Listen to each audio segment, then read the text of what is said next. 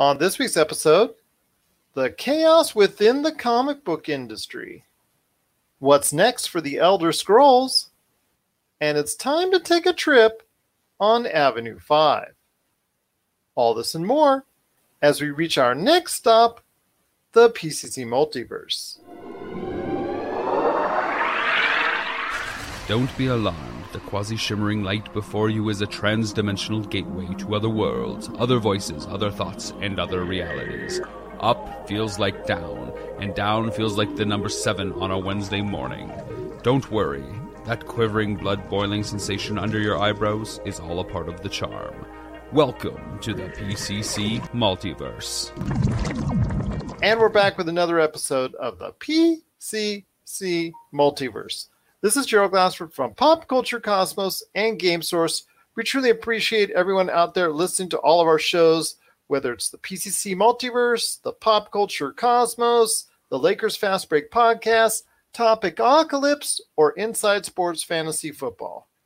But it wouldn't be a PCC Multiverse without my good friend. He's still the man who can't find any toilet paper for Pop Culture Cosmos. You got to check out what he's doing today at popculturecosmos.com. Also his great book, Congratulations, You Suck. And check out his awesome podcast today, Topic Apocalypse. It is my good friend. It is Josh Peterson. What's up, man? What's up? What's up? Just trying to outlast this whole thing. You know, it's like, it's frustrating. Yesterday I kind of like got put into a deep dark mental place, so I had to shut everything off and just play video games for a bit. I don't blame you. A lot of other people are going through the same thing. It's really troubling at this point in time what we're dealing with now and what's coming up in the future. We don't know how long this is going to last. We don't know how long it's going to be before it ends or before we get back to some semblance of normalness. I know a lot of people are trying to target, you know, April 12th, the Easter holiday break, as being something that we can go ahead and start getting back to our lives. But as what's also been said, the virus could have other ideas, and there's still many people suffering out there, and there's many deaths and things of that nature. So from all of us here at the Pop Culture Cosmos, our hearts and thoughts are out for all those that are suffering from the coronavirus, who have family members, who have friends, who have loved ones that are being affected by this crisis. I know we're all going through it at a tough time right now, but please, if you can, let's all work together. Social distancing, stay as much indoors as possible. Please follow those guidelines. It would help everybody out, and we can get through this thing faster and faster and faster if we all work together. Also, be careful what you post to social media, because if you're like trying to get people to be afraid and like think that they're going to die every time they leave the house, it's not really helping, you know. And I know you guys have the best intentions, but some people like myself, it has a taxing thing on our mental state. So let's try to, you know, be responsible with information. And you said this about our counterculture that we currently have, where, you know, so many people go ahead and they become those keyboard warriors, and they just feel like they can go ahead and say and do or whatever they want when it comes behind their keyboards, and they go ahead and send out those messages of anger or hate or fear that gets everybody riled up. And a lot of people take in that, like you said yourself, you've been seeing what's out there on social media and the internet, and it's very scary for you to go outside or you to do anything right now because of what's going on and what a lot of people are saying to make this bad situation even worse. Yeah, I agree. Like, and you know, it's not just people doing this, it's the news sites too. Like, you go, every news site has a different statistics, and the difference in them are in the hundreds and thousands when it comes to like infections and deaths and things like that. And it's just a lot of people wanting attention, wanting the clicks, wanting things like that. And there's not really a lot of consideration for like what this is doing to people. You know, it's not just people aren't just afraid. It's not just people getting sick now. It's people who are like, truly, they're losing their jobs, they're losing their income, they're really struggling. And when you put that stuff out, it's really it's going to create a lot of damage to their mindset, and that's not healthy for anybody. No, we're just all trying to find any semblance of positivity right now in our society, and it's getting harder and harder to. I won't disagree with you. I'm someone who, like you, has a journalism background, and as someone who studied journalism back in the university, which we both attended, National University, got to give them some props. It's hard to see the way the media is shaping all this because they do have to report the news. And I get that, and I understand that. And they do have to report where we stand now as far as the number of cases and whatnot. But they're providing us with very little hope beyond that. They're providing us with very little type of something that we can all latch onto. And that's hard at this point in time when you put so much negativity and so much harshness out there. It makes it hard for everybody to go ahead and still keep functioning because we are tuned into the news because we want to know what's going on. And we see now that we have more cases of coronavirus than anywhere. We see now here in the United States, we have more cases of the coronavirus than anywhere in the world. We get that. We understand that now. But please, if there can be some type of positivity we can look upon as far as maybe some more stories or maybe some more news and information about people trying to work through this crisis together, things that are being done to help other human beings get through this crisis, no matter where it is in the world, we would truly appreciate it because we're trying to draw on more and more positivity that we can because we need all the positivity we can get right now. I know it's hard. I know it's difficult, but please, we're all in this together. We want to go ahead and try and get through this. We need some type of outlet to get into it. And hopefully we here at the Pop Culture Cosmos over the past few weeks have been, at least for a couple hours of your week, maybe a little bit more, some semblance of some type of escape for you. And if that's been the case, we're truly honored to be so. And hopefully we will be so in the future. Seriously, like, you know, hopefully we're a good outlet for you guys. You know, we'll always tell you the truth, but do us the favoring kind. Like last night, I had a complete mental breakdown because I'm just being drowned in coronavirus stuff. All of my favorite places are closing down. All the people I care about are struggling. And I can't take in any more information like that. So just, please be considerate. I hear you on that, my friend. And they can also turn to you coming up in the near future when it comes to your book, because you have been reading excerpts from your book, Congratulations, You Suck, to a live audience on social media and getting a very good response. Yeah, so I've been trying to kind of give people something else to think about for a while. So I've been reading my book. I was going to read it today, but there was, I had some things come up at work I had to take care of. So I will be live streaming tomorrow around 1:00. So if you want to tune in, just go to my author page on Facebook and you can listen along. I might rip those videos off Facebook and put them up on YouTube or Instagram in the future. But just for now, if you want to follow along, hear some story time, just tune in. So you'll be reading that on Friday, the day this airs, correct? Yes, Friday at 1 p.m. Pacific Standard Time. Well, there you go. Look for today. If I'm able to, I'll go ahead and share it onto the Pop Culture Cosmos page for Facebook, so I can go ahead and get that extra stream, so give people an extra outlet to take a look and see what's going on, because they can go ahead and cheer up with a couple chapters, excerpt from your awesome book, Congratulations, You Suck. Well, we are going to be talking a lot of great subjects today, and we're also going to have a great guest on here in a minute, Sean Burns from Now You've Seen It, the podcast, available everywhere you get your podcasts, and also the upcoming Battle List. He's stopping by to talk about the HBO comedy series Avenue 5. Plus, also, Josh and I are going to be talking about what may be coming up in the future for the Elder Scrolls. I'm going to talk a little bit about Star Trek Picard, and also, Josh, a little bit about the Nintendo Direct mini. Yeah, it was a big mini. Yes, that came out earlier today as we're recording this, to complete surprise to a lot of people. A lot of people didn't even know they were doing this, but it did have some information that Josh and I wanted to go ahead and talk about. We'll talk about that later in the show as well. But first, my friend, like we talk about, this coronavirus is affecting a lot of industries adversely. And one of those industries we haven't talked about in a while that is being adversely affected is comic books. And I know when I first met you, you were, a big fan of comic books. You're a comic book aficionado at that point in time. You were really drawing a lot of inspiration in some of the articles that you were writing within the framework of the comic book realm.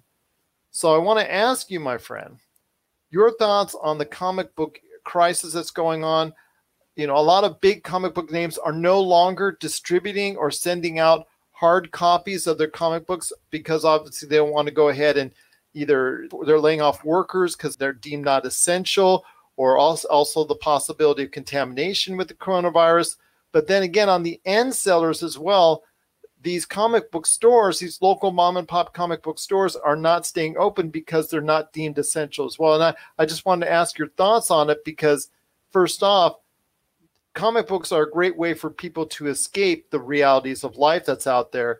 What has comic books meant to you over the years, and how sad is that for you to see what's going on with comic books? It's really sad to me. I think about it like this. This is the danger. So Diamond Distributors bought up a lot of the other public or comic book distributors back in the 90s. And this is what happens, right, when you create a monopoly on something. So it's good and it's bad, right? It's bad because a lot of these comic book stores aren't getting new issues. But then again, none of them are open. So maybe that has something to do with why Diamond Comics isn't distributing right now. But it also creates a good market for digital comics. Well, let me ask you this. Are you surprised that Dark Horse said it's not going to release anything new digitally until they're able to go ahead and send out print publications again? I mean, I love Dark Horse. They're like my favorite publication because they got Hellboy and BPRD and Solomon Kane, things like that. But yeah, well, I wonder too if it has anything to do with maybe a majority of their market is in paperback sales. So, I mean, if they're shutting their doors and they're kind of keeping closed till this whole thing is over, it might not be costing them. They're not paying writers or anything. So it's kind of like they're putting things on pause unless they got to pay the, you know, whatever deposit is on the building or the, you know, utilities and things like that. But I don't know. This whole thing is so weird because it, in a time, because notice, look at video game sales, right? Video game sales have boomed. You go to any Target or any Walmart, you won't find a single Nintendo Switch on the shelf. Same thing with PlayStations and Xboxes. Even the games, like even some of the, I was at Target the other day, even some of like the low grade Switch games that nobody cares about were just gone. Like people are just ransacking shelves for video games everywhere. And if you look at that, like comic books should be doing the same thing, right? Like people are looking for things to entertain them while they are stuck in their houses, and this is an amazing time for them. This would be a great marketing opportunity, and it just seems like it's not such a great idea to not even put out digital stuff. Like that seems like a bad idea to me, unless Dark Horse is kind of one of those people who's trying to not, you know, much like myself, not go silently into that all digital future. Well, I hear you, my friend. I know a lot of people are stubborn like that, and I don't say I disagree with you, because comic books in a print form is the original way to viewing these things. And to a lot of people, not only is it just nostalgic, it's just, you know, to them, it's almost sacrilegious in a way. Would I say not? I mean, it's just to a lot of people, they would just never go digital, even though Marvel and DC have pushed it hard over the recent years. They have pushed it very hard, their digital end, but they found a lot of pushback because a lot of people found it just reprehensible to even, or even feasible to go ahead and view comic books within a digital framework. Yeah, but I mean, look at what everyone's doing right now. Like this is a time you have to make changes, or you have to kind of adapt in order to stay alive. I would hate to see Dark Horse shut their doors for good because they don't want to print digital comics. Like this is not saying that they have to do this forever, but like, yeah, put full steam into digital comics because you don't know. Well, they just didn't want to do it while they can't put out, let's say, whatever they're producing. Let's say the latest issue of Hellboy. They won't put out the latest issue of Hellboy on digital until they're able to put out a print version of it. So that's basically. It's probably because they make a lot of their money off of the physical copies, right? And the variant covers and the sketch covers and all the things like that. And they're losing that potential markup just because people want to read it right away. They want to read the digital copy. But at the same time, like, even if you have to take a hit for the month, you know, get low revenue on something, you're keeping the lights on, you're keeping people employed in a time when America desperately needs that. So it seems kind of foolish to me to not do that, despite what the reasons might be. I agree with you, my friend. People need to go ahead and adapt during these trying circumstances. And one way, if you're a big time comic book fan, would be to migrate over to a digital format. I think that's probably the way, if you haven't done already.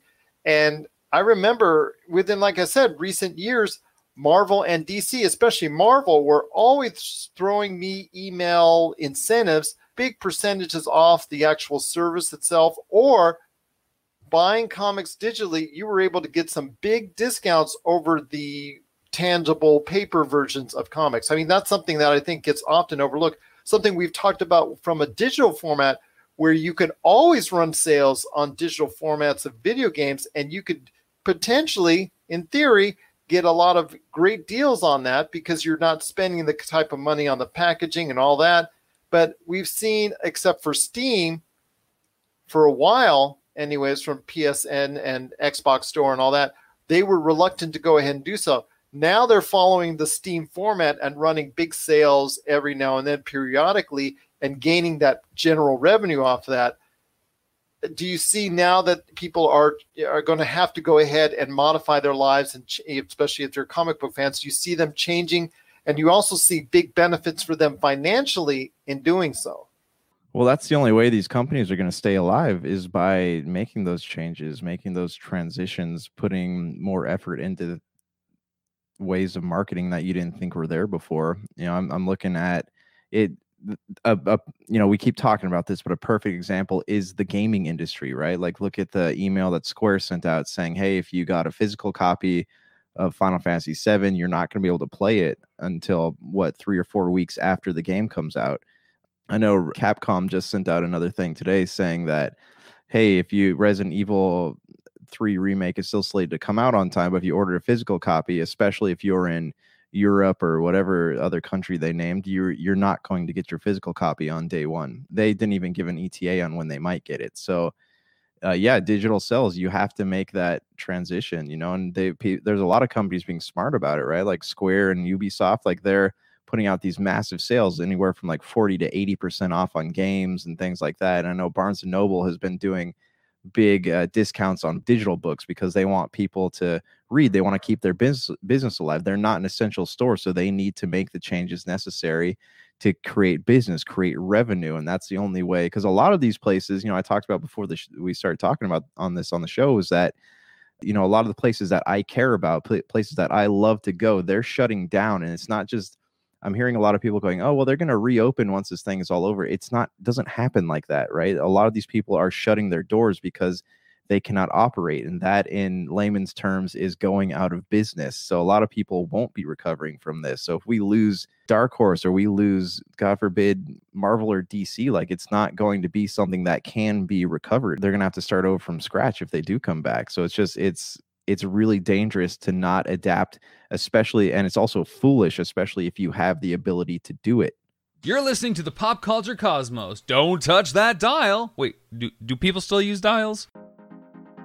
For the latest news and information, analysis and opinions on the Los Angeles Lakers and the NBA, check out the Lakers Fast Break Podcast today on wherever you get your podcasts.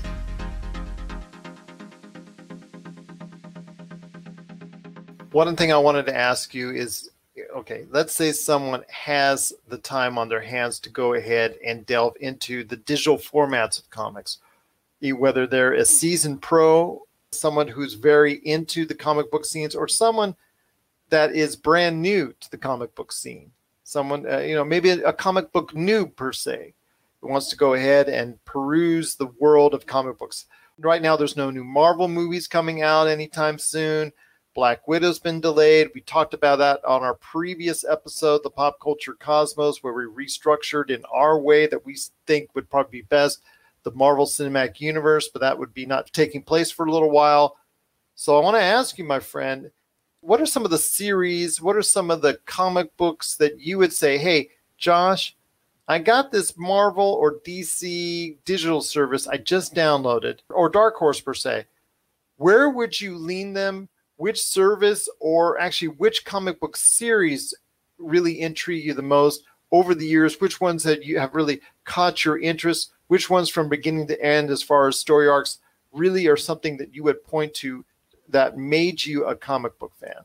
Okay, well, I mean, like I mentioned to you earlier, I have not read a lot of comic books in a long time. Like, I used to really love them, but some of my favorite series would be Hellboy is really good. Love everything Mike Manola's ever done. Same thing with, you know, BPRD is not as good as Hellboy, but it's still satisfying. You know, it gives you that dark Renaissance style artwork, and it's got the tones and all the supernatural stuff working for it. Batman Beyond is really good. Like, if you were a fan of the show when it was on Kids WB back in the day, like, it is definitely really good, and it's a lot.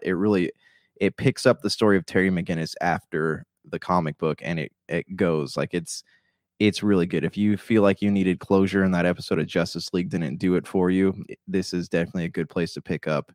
Another story arc, I'd say Ultimate Spider. That whole Ultimate Universe is really good. You know, Ultimate Spider-Man's great. Ultimate Fantastic Four is, you know, it's whatever, X-Men's whatever. But like, if you read all the things that tie into those, if you read the Ultimate Marvel Universe as a whole, you will not be disappointed in it. It is spectacular. It's just great to see a reimagining of these heroes for a younger age. It kind of makes me sad that they destroyed that whole thing.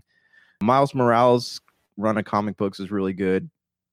Umbrella Academy is one that I also like. Sin City is a good place to dive in, or a good set of graphic novels to dive into. You know, also something I really did enjoy was the Gunslinger comic books, so the precursors to Stephen King's book series. So those are my picks. What about you? You thinking about picking anything up? I just think there's good combinations where if you like one series and you like to see it from a different format, or if you want to get into something else, some type of digital comic or digital graphic novel could be the way for you to go at this point in time as a diversion, as an escape. And the comic book industry, which is suffering so hard right now because, like you said, comic book fans have been so reluctant to latch on to something digitally. They wanted something, like you've always talked about with your video games. You've always wanted to make sure you wanted a tangible copy in your hands. You like it the way you're as a collector. It's the way you like to put it on your shelf, things of that nature after you're done with it. Same thing goes with a comic book collector that you have. I'm sure you have lots and lots of comic books still at your house right now. Not asking people to go to Josh's house, mind you, but you still have lots and lots of copies of comic books that are available that you have because you like the hard, tangible feel as far as opening and turning the pages. People were always reluctant to go to a digital format, and maybe now this is the time for people to start looking more into the digital realm for comic books.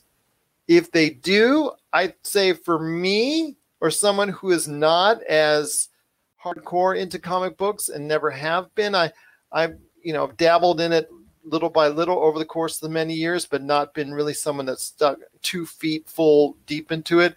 I know recently when my daughters were really into it about 2-3 years ago, right when we were starting the beginning of the show, I remember that I was going to the comic book store every month and taking them, and they were getting comics and enjoying, and they would sit down for hours and read until they found the love of Kindle and electronics and laptops, and, you know, need I say more on that? But I will say this, my friend, it was an escape for them, and comic books can really do that for children and, you know, for people of all ages, actually.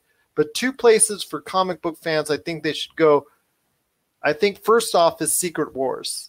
And the reason why I say the Secret Wars is a great place to start for people is because if you're really into the MCU and you loved what took place within the framework of the Marvel Cinematic Universe, the Secret Wars, if you read the comic books right now, could be a key or could give you a little hint of what's to come in the future. Not necessarily Phase 4, mind you, but Phase 5, Phase 6 of the Marvel Cinematic Universe. Secret Wars could be a definite possibility for a future for the Marvel Cinematic Universe. Yeah, I agree. And I also don't feel like Secret Wars was always kind of a cop-out. You know, Marvel has done this thing where they have just created so many universes. And I've admired them for that, like letting different artists and writers have their take on these heroes. They don't have to exist in a timeline. But then those comic books become successful, and boom, they're branching out of that timeline. You know, DC did it right? They had all these properties, and then with their that big event they had, Crisis, right? They brought all of those universes together. Now they just have one universe, one mainline comic book, and they kind of reset everything. So you can pick up issue 1 of The Flash, and you would not be lost in like the years and years and years of stuff behind it. Marvel, they tried to do something like that with Marvel Now, and then they ended up not resetting any characters. They just kept the same arcs open. So even if you like the characters that you pick up, you have to go back and read comic books dating back to the 60s And that has always frustrated me. They had such a great opportunity with Secret Wars, but I think they kind of screwed the pooch, so to speak. But for casual fans, I think it's something that they could better get into. And I think they will be drawing on some storylines from that series when it comes to the future of the Marvel Cinematic Universe. At least that's what I think. I think they're going to go ahead and draw from it because it was a very popular series for them, for Marvel. And I think they're going to go ahead and take some from it, at least some steps from it, I think. What do you think? Yeah, I mean, there's plenty of source material to draw from on something like that. But, you know, Marvel, again, like people are feeling Marvel burnout. So if they were to like kind of do some of the things they do with comic books with the movies, I'm not sure it would go over so well. So it all depends on where they're going with the MCU and how they want to do all that. Now, the last series I would recommend came out very recently within the past couple of years, and that is Secret Empire. Secret Empire is something that I know a lot of casual comic book fans really enjoyed, especially because of the fact that they were getting something different. And it obviously gained news because Captain America and his turn into, let's say, a dark side, per se, it was something that was caught a lot of fans, either casual or otherwise, out of left field. And you know, yes, it was for shock value, and the rest of the stories on it were a little bit uneven, but for the most part, I enjoyed it. And I thought it was something that it's easier for casual fans to get into because the fact, like I said, if you're dealing with something that you're familiar with or some steps from the Marvel Cinematic Universe that you can take into the comic book realm, I think this was not kind of like a nice bridge. And I think that Secret Empire is something that if you really want to get started and get into something that's modern, that you could really get into to get started within the comic book realm, I think Secret Empire is not a bad place to go because it was something that they promoted and something that they promoted very well. And it has some semblance of familiarity people out there. And then, of course, like I said, because of the controversial nature of some of the characters, Black Widow played a major part. There were some things that happened there. And then also Captain America and his turn towards the dark side and the events emanating after that. It ended up on something that maybe was a little bit rushed. The fans that are out there that cried from the internet to make some changes, I think that influenced the series overall when you look at it. But still, I think it's something that a lot of general fans could get into, especially if you're going into it, you know, at first before you really get into the comic book realm.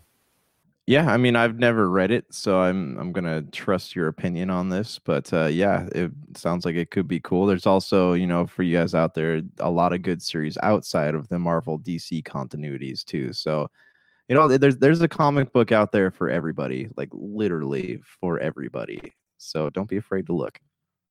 Absolutely. If you've never stopped into a comic book store and you do for the first time, it's mind-boggling because you will see the walls from end to end, covered with current issues going on of all the different types of characters, all the different types of comic series from all the different brands that are out there.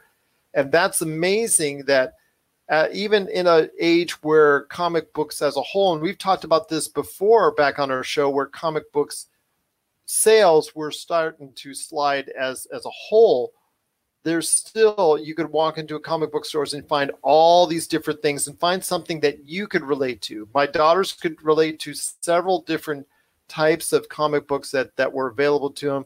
And so many others could you look and see, okay, this is for my genre. This is for my genre. If you're still itching for some Star Wars after the Rise of Skywalker, you could go into that. That tells a great detail about not only some of the older characters, but some of the newer modern characters as well. They have their own storylines. So you can look into that. But also many other great comics that are out there. They're by the hundreds in some cases when you go to comic book stores. So it's a great thing to see still out there. If you can and you're interested in comic books, sign up today to your digital service of your choice, whether it's Dark Horse, DC, Marvel, or whatever digital service that's out there that supports comic books. From us, we think you'll be glad you did. What are your thoughts out there on comic books and the comic book industry that has really been hit hard by the coronavirus? Share us your thoughts, popculturecosmos@yahoo.com.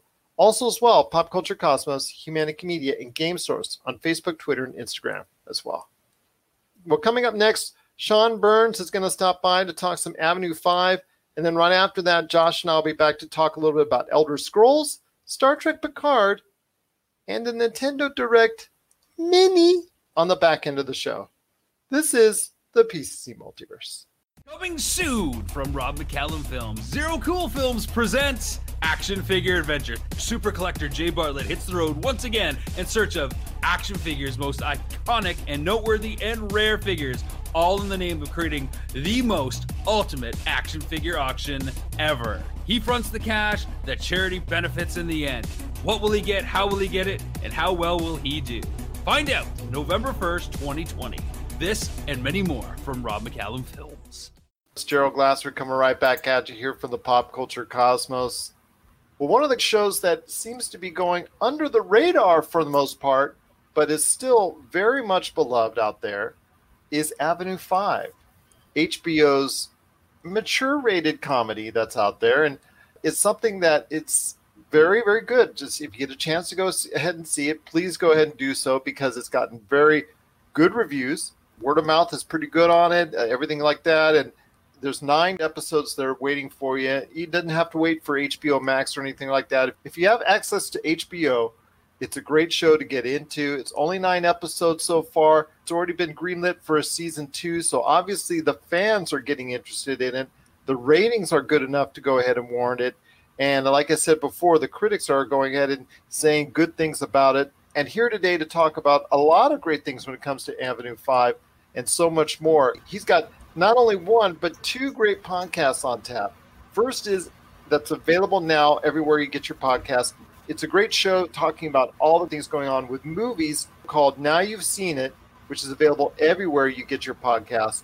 And also, they've got a game show coming out on April 1st, and that is Battle List. Battle List is a show coming up. You got to check that out coming April 1st to podcast outlets everywhere. It's Sean Burns. And Sean, just great to have you part of the program. Hi, thanks for having me on. It's great to have you here on the show. And I did get a chance to see the episodes of Avenue 5, and if people are familiar with House, I would probably say first and foremost, maybe a little bit more mature-rated Hugh Laurie, who takes the role as the, I'm going to put this in air quotes, captain of the Avenue 5 per se. I think it's probably the best way to describe it. It does not take itself anywhere near seriously at all. If somebody just right now, especially with the times that we're in, wants a very light comedy, I think this is probably a good place to start. Yeah, the way I've kind of described it to people is that it's social satire through the lens of Love Boat meets Hitchhiker's Guide to the Galaxy, because it has that really dry sense of humor, that black comedy that, if Douglas Adams sat down and wrote an episode of the Love Boat, this is what we would end up with. Yes, absolutely. A great mixture right there for you. And a lot of interesting details as this Avenue 5, first off, if you're not familiar with it, put it like Sean said, Love Boat, and it goes, it's like an interstellar cruise line going from planet to planet. And along the way that, the captain there to kind of guide the ship in the right direction, at least that's the theory anyways, is Hugh Laurie. Josh Gad, he's playing the owner of the cruise line of the Avenue series and is the owner of the Avenue 5. He's actually involved. He's a passenger who sometimes is not all there because of certain things that he does during the course of the program. So, yes, he's there. And, he's not doing Disney. He's doing this. So it's a great thing for him. There's a lot of other great cast members as well. But tell me, if you could tell our folks out there, you could tell our listeners exactly what really brings you into the series. Was it something because of Hugh Laurie? Obviously his work from House that people know here in America so much, but as a great British comedian, his history of what he's done over the years has just been priceless. But tell me about the allure that it had for you initially as you got into the show. Well, I really like sci-fi and I really like comedy, and when the two are blended well, it makes for a really fun show. Like, I really enjoy The Orville, and Galaxy Quest is one of my favorite movies. It's just so much fun when they can take all of the sci-fi tropes and kind of stand them on their head and purposefully point at them and laugh. And I think that's what a lot of these shows do. The cast is outstanding. I never saw a single episode of House. I'm probably one of the few people who's never seen an episode of House. But every time I've seen Hugh Laurie interviewed or in other things, he's always been very intriguing. So I wanted to check this out. And then Zach Woods shows up, who's Gabe from The Office, and he was in Silicon Valley, and he plays Matt, who is, I guess if we're going with the Love Boat analogy, he's kind of your Julie, kind of your cruise director. And Susie Nakamura, who played Allison Park on Dr. Ken, plays Judd's executive assistant, Iris Kimura, and she's fantastic. And then the character Billy McAvoy, the ship's engineer, played by Lenora Critchlow, I think her name is. She's fantastic. I think she's probably one of the highlights of the series for me is her performance as Billy.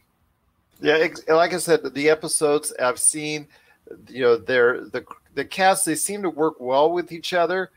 You know, as far as what people need to go ahead and check it out for, you know, obviously Hugh Laurie and Josh Gad, they're the ones that are the prime, you know, individuals that people know, the stars that people can relate to, and they're obviously very good on screen. But yes, the supporting cast around them makes for the show. I think that helps fleshes out the context of the 9 episodes that are there. And you're right, it does have that feel of what you were talking about with the Orville.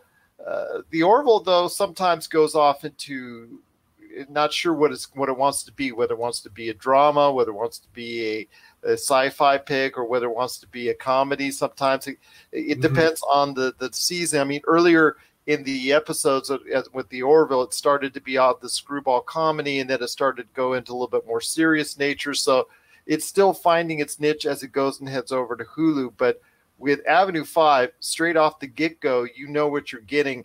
And Galaxy Quest, as someone who is a great fan of that movie as well, I mean, it's something that if you're into, like you said, comedic satire, this is definitely up your alley.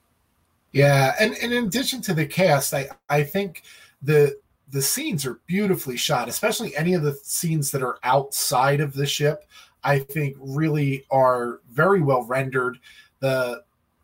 I don't know how spoilery we want to get, but the particular ring of a certain waste object going around the ship, when they light it up and when you see the Pope's face in it and everything, it's amazing what they've done with it, and they're just beautifully rendered effects. Absolutely. You can see HBO giving this show quite a bit of love, and it's very interesting to see how much love HBO is giving it, because it is not one of the quote-unquote highlight shows, that one of the shows that they're really branching out there, one of the shows that they're really pushing. It's not Westworld, which they're trying to promote so heavily out there. It's, like I said, in many ways going under the radar. And I hear most of the scuttlebutt around this show in regards to people talking to each other about it, people on social media commenting on how much they love the show. You have indicated how much you love the show. That's how you and I first connected for this interview, is because you really wanted to talk about how much you loved the show and how entertaining it was. I wanted to ask you this, though. The show, if the only thing I could say as far as a little bit of a critique standpoint is it gets a little bit, everyone seems to be angry all at the same time. And that happens quite a bit on the show. And while it does create for a lot of laughs, it puts them kind of a little bit against the wall narratively as far as it's concerned, where there's not someone to bounce off of. Sometimes because of the precarious positions that they put themselves into, they come off a little bit angry towards each other a little bit too much. Do you find that at all? Or do you think that's okay? Because, like I said, they're always running up against these strange and weird goings-on while they're out there in space.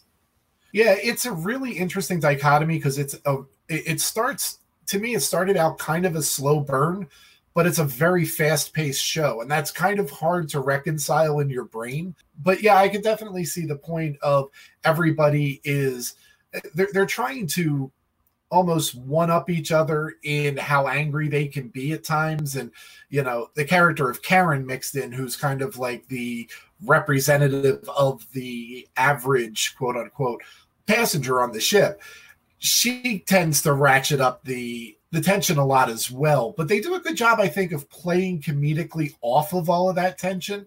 And so a lot of times when they build it up, it is for good comedic effect. Absolutely. And I agree with you on that. It's just, everybody is so angry on that show for cruise ship all the time. It's just kind of funny in a way. And then it gets to the point where, like, chill out, people, for a little bit there. But yes, it is something that I think a lot of people will go out of their way to enjoy, because I have found the episodes to be very humorous. And obviously you have as well, because you have such great things to say about it. And I wanted to ask you this. It did get greenlit for a season 2. And if that's the case, where do you want the show to go in its next season?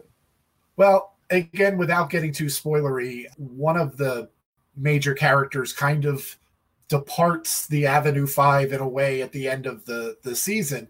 And I'm really kind of curious to see where that character's other half kind of goes in the next season without them to lean on. I think that's going to be a really interesting character development. They're setting it up for a long haul. I mean, they've basically got it to where they're 3 years away, possibly more than that. So they definitely have it set up for a long-term thing. I don't know where they're going to go with it. It's so weird. And, you mentioned about the times that we're in right now. And one of my favorite memes going around right now is, waking up in 2020 is like Captain Picard, every morning damage report. And this show is kind of like that. It's like at the beginning of every episode, it's like, okay, what's gone wrong so far and what else can go wrong? And I mean, if they can continue to hit on those notes and hit them well, I think it's going to be, a really interesting season 2. And Hugh Laurie is just hilarious in the show. I think he's just so funny, especially the fact that he's mocking himself in his accent. And there's an episode, I don't want to go ahead into really great detail about it, spoilers, but he mocks his own fact that, you know him from House, where he had the American accent, but he's actually British by nature, and the fact that he goes ahead and mocks his own accent during the course of one of the episodes is quite funny. And I just thought it was quite amusing how he's poking fun at himself and also other actors that go ahead and, like you've seen over the course of years, Australian or British, they have a very easy way to blend in American accents real easily. And it's just so funny how they were able to go ahead and touch upon that on that particular episode.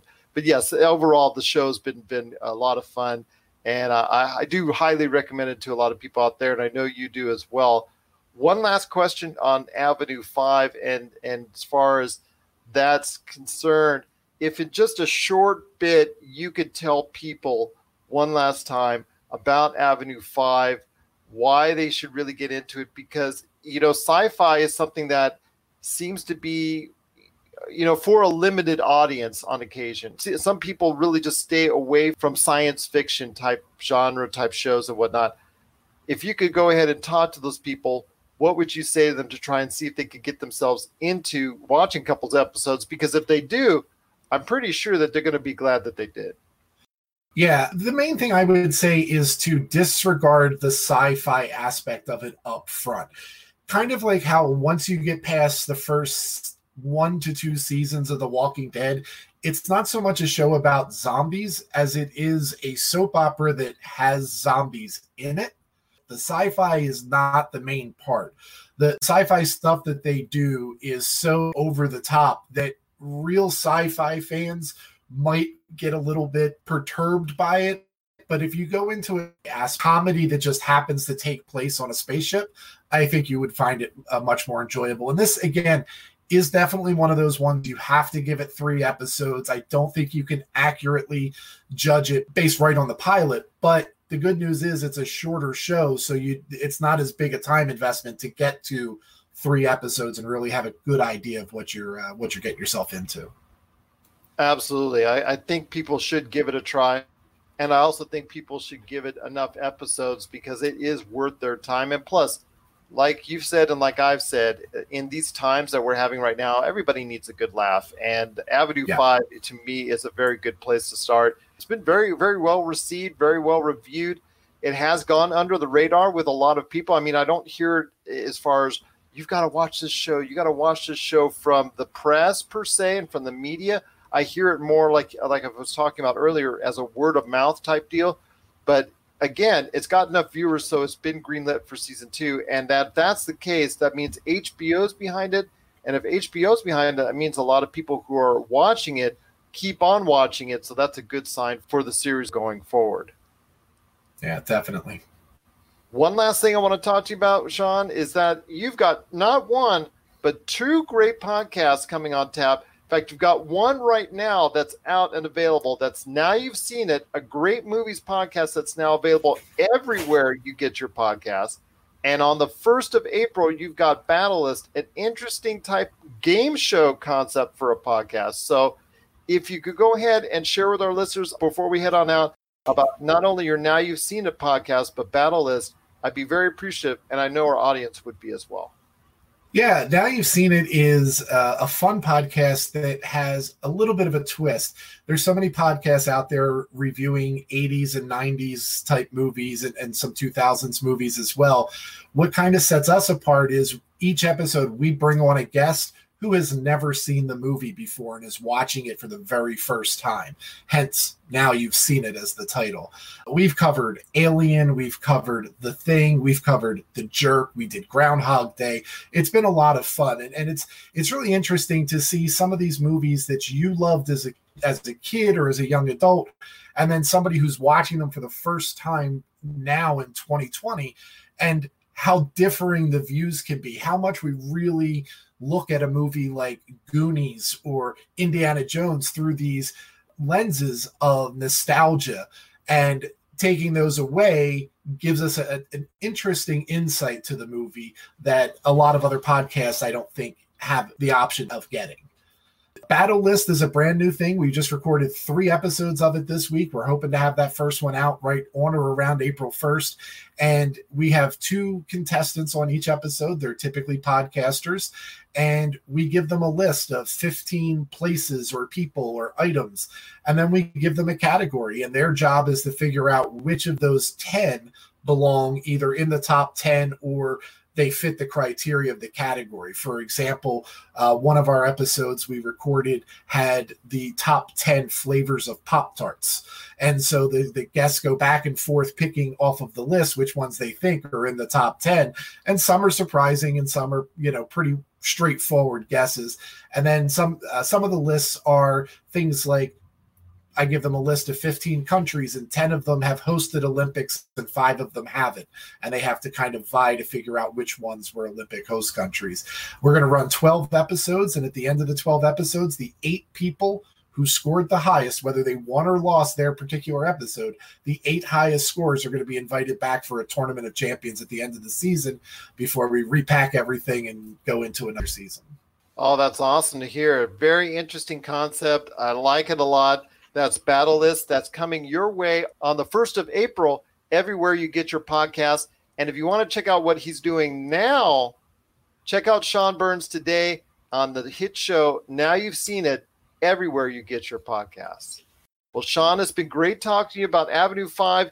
You're more than welcome to come back on the show at any point in time to talk movies, TV, pop culture, anything you like, right here on the Pop Culture Cosmos. If you're tired of sifting through flea markets for rare and unique games, we can help. Retro City Games in Henderson, Nevada, only 5 minutes from the Las Vegas Strip, has all your favorite gaming staples, classics, and a wide selection of rare games with new stuff always appearing on our shelves. Come in and chat with Nicole or Doug about your love of games and watch as they help you complete your collection or find your childhood favorite. And don't forget, Retro City Games loves trade-ins. So if you have any Nintendo, Super Nintendo, Sega, Xbox, PlayStation, or even PC games, come in and visit Retro City Games today. Welcome to the new metropolis of gaming, Retro City Games. And we're back with the PCC Multiverse. Just want to go ahead and thank Sean Burns one last time for going ahead and stopping by on the show. Truly cannot thank you enough for taking the time, and also check his shows out. Now You've Seen It, available now everywhere you get your podcasts, and Battle List coming April 1st to all podcast outlets. Well, my friend, I wanted to talk a little bit about Elder Scrolls real quick, because Bethesda on their Twitter this week not only mentioned one, but two anniversaries for a couple of their older games in the series. So I want to ask your thoughts, my friend. I know 2018 E3, they had talked about Elder Scrolls 6 being their next game. Let's say everything was still hunky-dory at this point in time and there was no coronavirus. Do you think at E3 they would have announced Elder Scrolls 6 coming out at the end of this year, right around holiday time? That would have been their next big game after Doom Eternal? No, they wouldn't have. We would have gotten to see more footage of it, and I hope that we do. Bethesda's still supposed to be working on. They're still supposed to be doing a conference. So I'm sure we're going to get to see some footage of it, but I don't think we'd see it at holiday season. It's just such a massive game. I imagine if the earliest we'll see it is probably 2021, maybe spring if we're lucky, but even that's wishful thinking. So it could be, a summer release in 2021 holiday season. I think that people are willing to wait. Final Fantasy Versus 13, that took 8 years to come out. So, there are a lot of fans who are willing to hang in there for something good. But here's the thing. If this doesn't come out the gate and deliver, then there's going to be something wrong, because not only will they have messed up the Fallout franchise, but they will have messed up their flagship franchise, and that will not bode well for them. As someone who spent well over 100 hours on Oblivion and spent 30 hours on Skyrim before he got stuck in a bug that he couldn't get out of, I will say that Elder Scrolls has a great place in my heart, and hopefully, yes, I will get back into Skyrim before the next Elder Scrolls comes out. I wouldn't put it past Bethesda. They could possibly bring it out this year. That's what I'm hoping for. But I just want a good version of Elder Scrolls. Obviously, the taste that was left by Fallout 76 is still there for a lot of people, and they associate Fallout with Elder Scrolls a lot because it uses the same type of technology, the same type of format, the same type of open world and whatnot. So I'm hoping that they'll make better choices with Elder Scrolls when Elder Scrolls 6 finally comes out. For me, I'm thinking still possibly this year, but I have a feeling you're right, and that they'll go ahead now because of what's going on, that they'll delay it for 2021 and a 10-year anniversary from Skyrim. What are your thoughts out there on Elder Scrolls? Let us know, popculturecosmos@yahoo.com.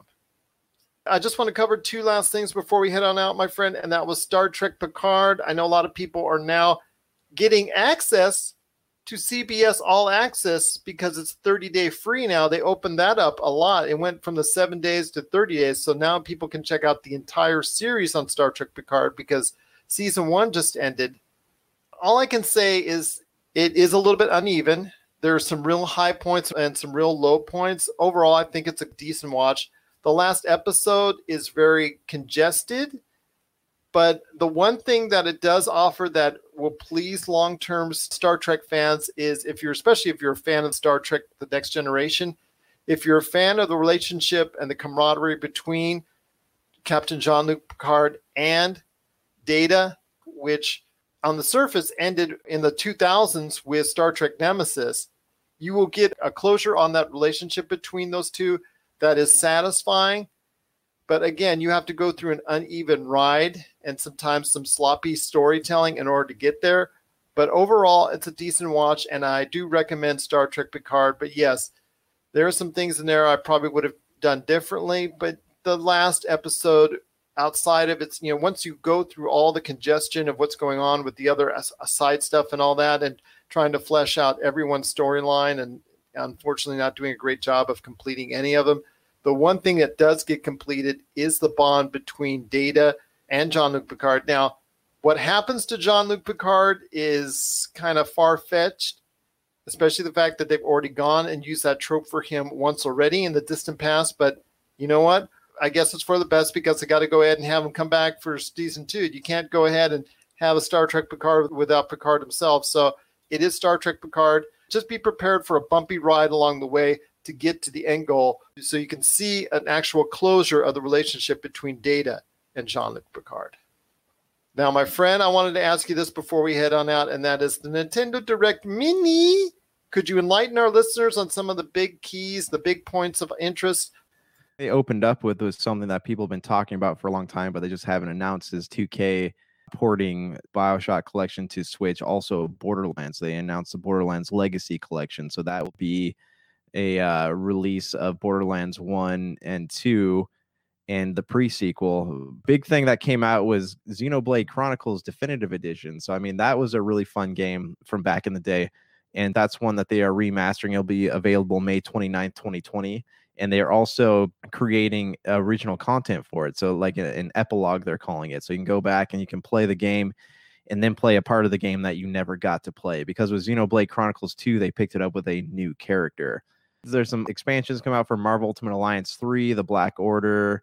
There's a game called Shin Saki Into the Deep, which looks pretty cool. Kind of reminds me of Echo the Dolphin from Sega. Animal Crossing New Horizons. There's a special Easter event coming up. Okay, so now they're talking about this game called Good Job. It came out today. It's $19.99.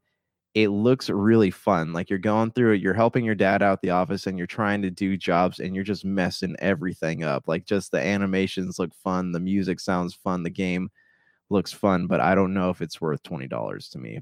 Next thing, Catherine Full Body on Switch, so you can go back and play that. That game was pretty stressful, pretty weird, pretty different. Yeah, and this game will never die. They're not letting this game die. It's almost been ported more times than Skyrim, and that's saying a lot. King's Bounty. So I don't know if anyone's into that series, but they're releasing that in 2020 on Switch. King's Bounty 2. They announced the new Super Smash Bros. Fighter is from ARMS and going to be released in June sometime, but they haven't given an exact date.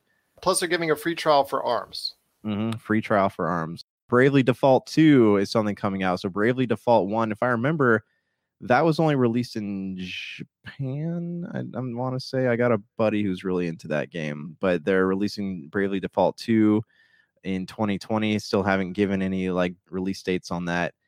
What else? Star Wars Jedi Knight, Jedi Academy. It's one of the most like janky games in the Star Wars universe, but it still is very endearing and fun.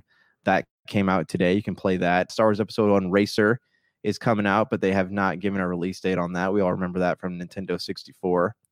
Panzer Dragoon, fully remade version of the Sega Saturn game, is out now. You can pick it up today.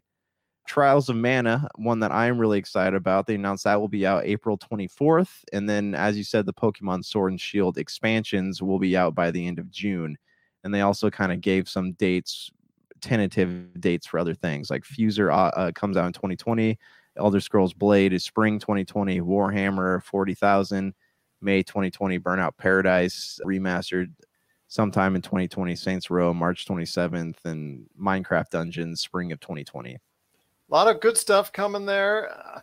Ring Fit Adventure, though, you know, people laughed at that. You know, when it came out, it's something that Nintendo was going to go ahead and be somewhat serious about. But again, just like we saw back with the Wii and all the boards that were bought and now they're all sitting at Retro City Games. From what I see every time I go in there, or it was just a full stack of Wii boards that were sitting there for the exercise boards. But Ring Fit Adventure, people need to take it seriously now because it's sold out everywhere, and they just added a rhythm game DLC to it. So people are getting more fun out of Ring Fit Adventure. It is a good workout. I've heard some good things about it, and if there's a lot of other great things that went on in this Nintendo Direct Mini. And thanks, Josh. I really appreciate you getting everybody up to speed on it because there are a lot of good things that are coming out for the Nintendo Switch. Right now, it is the best selling of all the units. It's hard to get any of the systems at this point in time because people just want to do something while they're inside. But the Nintendo Switch is selling like hotcakes. And it's good to see, even at this time, that Nintendo is supporting its best-selling console. What are your thoughts out there on the Nintendo Direct Mini? Please let us know, popculturecosmos@yahoo.com. Well, it's been a great episode, my friend. Got a lot to talk about for our Monday show coming up. One last thing I want to ask you, my friend. I know a lot of people have been talking to me about it off camera and out there on the internet and all that, since I am somewhat affiliated with it. At some point in time, you and I are going to have to discuss Contagion and a movie that's not so near and dear to my heart, Outbreak. Gonna have to go ahead and watch those, man. Yes, we will. I did watch Contagion again recently. I got Contagion on my Amazon Prime, so I'll give it a watch.